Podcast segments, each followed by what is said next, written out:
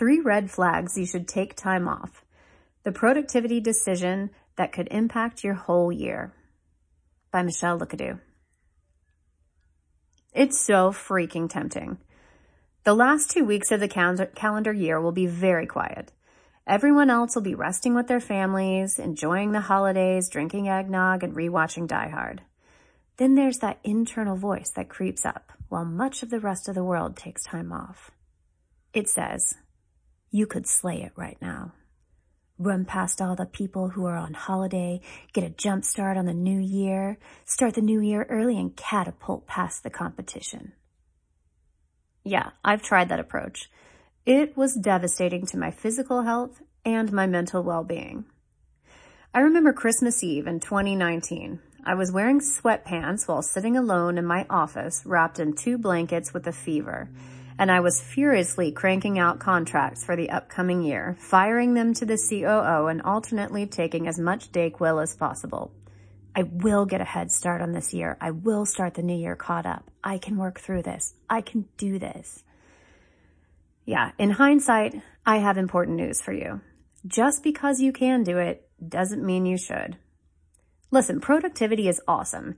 Getting things done is rewarding and exciting. But productivity gained at the detriment of your physical or emotional well-being is like buying all of your holiday gifts on a credit card. Eventually, you'll have to pay interest in spades. So whether you're reading this at the end of the year or the beginning, here are 3 red flags you might need to take a break.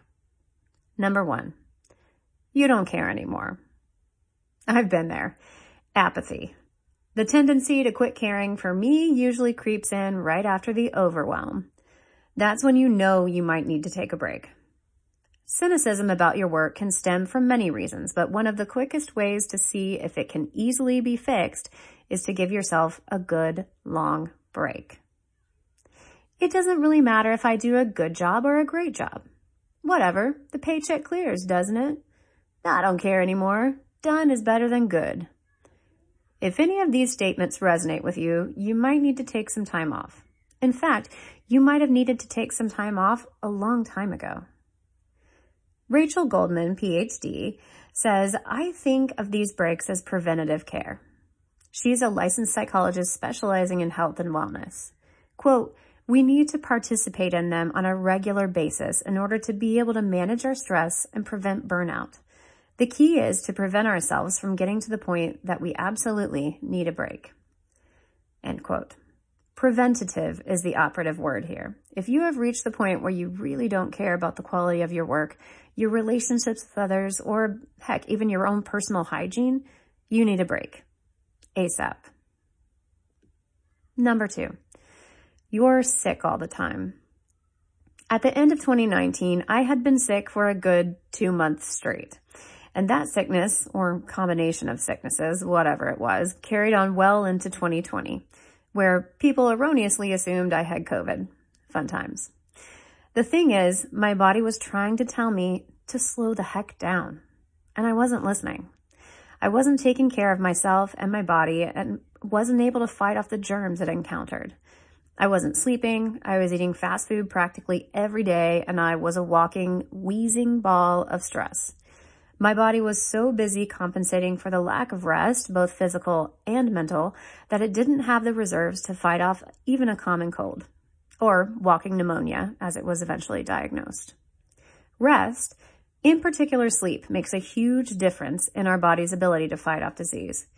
Eric J. Olson says on the Mayo Clinic website, quote, studies show that people who don't get quality sleep or enough sleep are likely to get sick after being exposed to a virus, such as the common cold virus.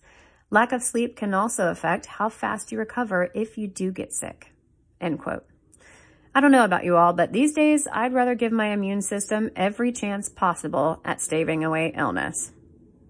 Number 3, you rely on liquid forms of decompression. Listen, many of us imbibe alcohol as a form of communion and celebration. It's also how so many people cope with the stressors of life. The phrase, I need a drink, has become so common in today's society. And while that's a fine as a colloquialism, it's not so fine if you really do need to have a drink.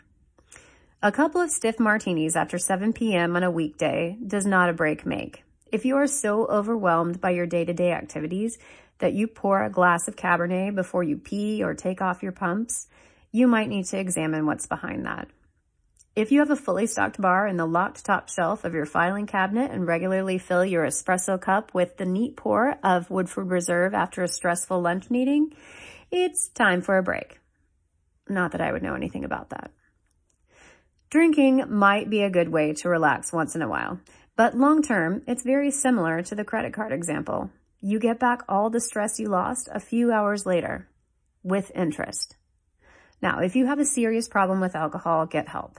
If you don't have a serious problem, but you're finding you're relying on that evening or lunchtime beverage to take the edge off, you might need a break. Taking a break. There are so many ways to take a break, but if you even think you might want to take one in the future, start planning for it now. You can plan a traditional vacation or simply rent an Airbnb down the street.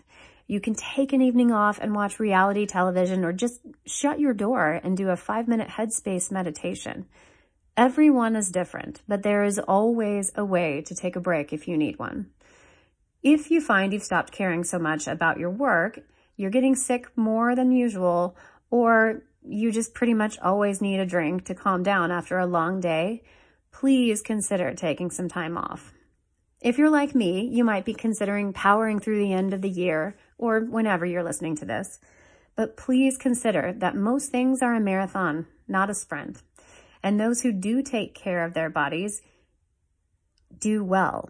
And those who don't take care of their bodies end up quitting around mile 20 of that marathon. So take a break if you need one. It's a decision that could impact the rest of your year and the rest of your life.